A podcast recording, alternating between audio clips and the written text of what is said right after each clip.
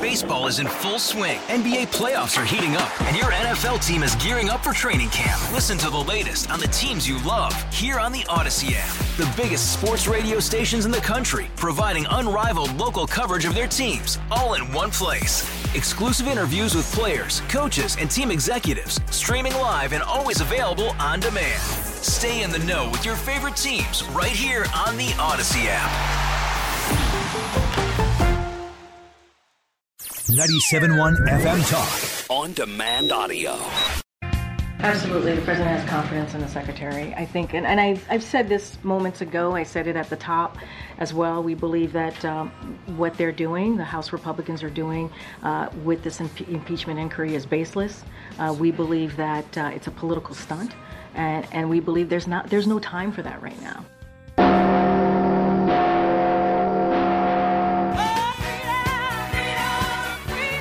Senator Jim Talent uh, on the air with us right now. Jim, Happy New Year to you. And the same to you. Good to have you back. You know, I played that bite from Karine Jean-Pierre there off the top because uh, the Republicans are trying to impeach Alejandro Mayorkas. And I see this story yesterday on the Daily Signal from Heritage. The December border encounters alone could fill the Michigan football stadium nearly three times. I mean, when you look at it that way and put and you just look at a picture of the Michigan football stadium, which is the biggest in the country, that that kind of gives people an idea of how many people entered this country just in the month of December alone. Yeah, it's setting new records and not in a good way. And at the same time as they're doing this, they're completely unprepared for it. I mean, look, and uh, this may seem like an arcane point to your listeners, but I'll do it anyway. That's not good radio, okay? but if you're if you were if you had a policy of letting in, I think it was eight million people last year is the number I saw. Wouldn't you say to yourself, well, you know, we have to have a plan for how to deal with those people, right? I mean, if you were going to do it, wouldn't you say, well, you know, what, what, where are they going to live? What are they going to do? They have no plan whatsoever. The Europeans did the same thing a few years ago.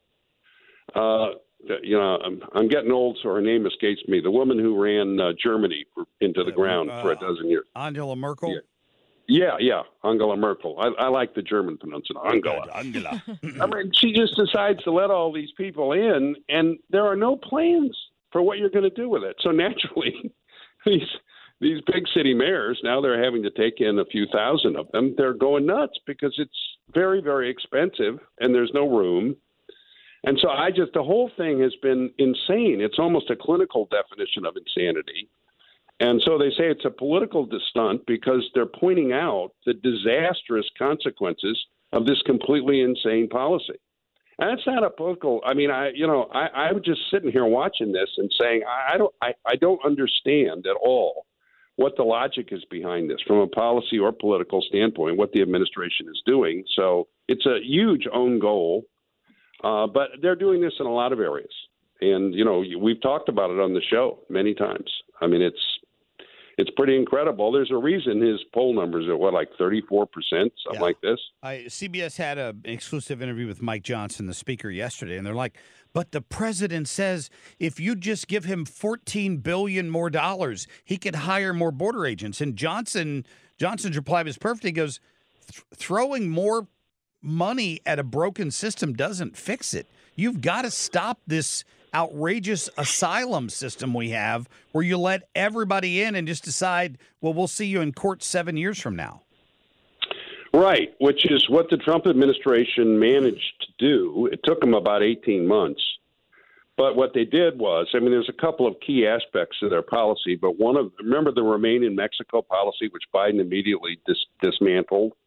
What that was was, look, we're going to adjudicate. We're going to set up, and he got the agreement of the Mexican government to do this. We're going to set up centers uh, on the Mexican side of the border, and we're going to adjudicate the asylum claims there. Well, 98% of these claims are completely baseless. Yeah. And so the people never got in the country.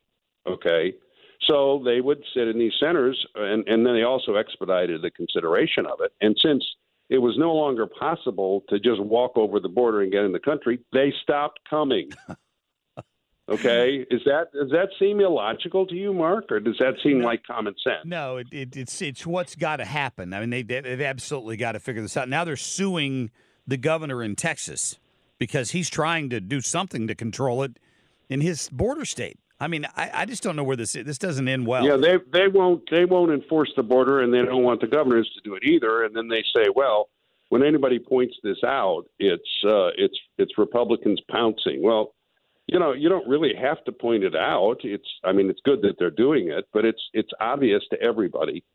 And by the way, if you're seeking asylum, if you're really fleeing persecution, you normally will stop in the first country that will take you. Mm-hmm. Right? You don't you don't walk through 15 countries to try and get to the United States. You, you'll stop in a different country, and then if you want to immigrate to the United States, you'll try and immigrate from there right? We do have consulates there, and you know you can do it. But no, they want to come to the United States, which I understand. But we can't just we can't just take everybody. Still trying to get to the shining city on a hill is what they're, what they're trying to do, Jim. We understand it for sure. Uh, we just got to vote properly in November so we can fix the problem. Hey, I appreciate uh, appreciate your time this morning. Thank you. Okay, bye bye. Yes, sir. Uh, appreciate that. Former uh, Senator Jim Talent there uh, joining us this morning uh, to talk more about this. And yeah, uh, here's it's it's pretty simple. The Republicans were down there on the border yesterday. I'm not sure you needed that dog and pony show other than to point out how ridiculously long it's taking to get the administration and Chuck Schumer on board with fixing the problem. 300,000 people broke into our country in the, the month of December alone. It's it's just outrageous. It really is.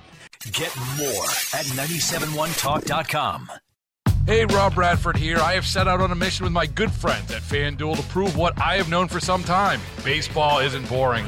Now I have a daily podcast to prove it with some of the most notable people in the baseball world, screaming baseball isn't boring from the mountaintops or at least agreeing to come on our show. Players, managers, GMs, and yes, even the commissioner of baseball, Rob Manfred. It has been a constant wave of baseball's most powerful voices. So join the revolution, subscribe, and soak in Baseball Isn't Boring. Listen on your Audacy app or wherever you get your podcast. You'll be glad you did.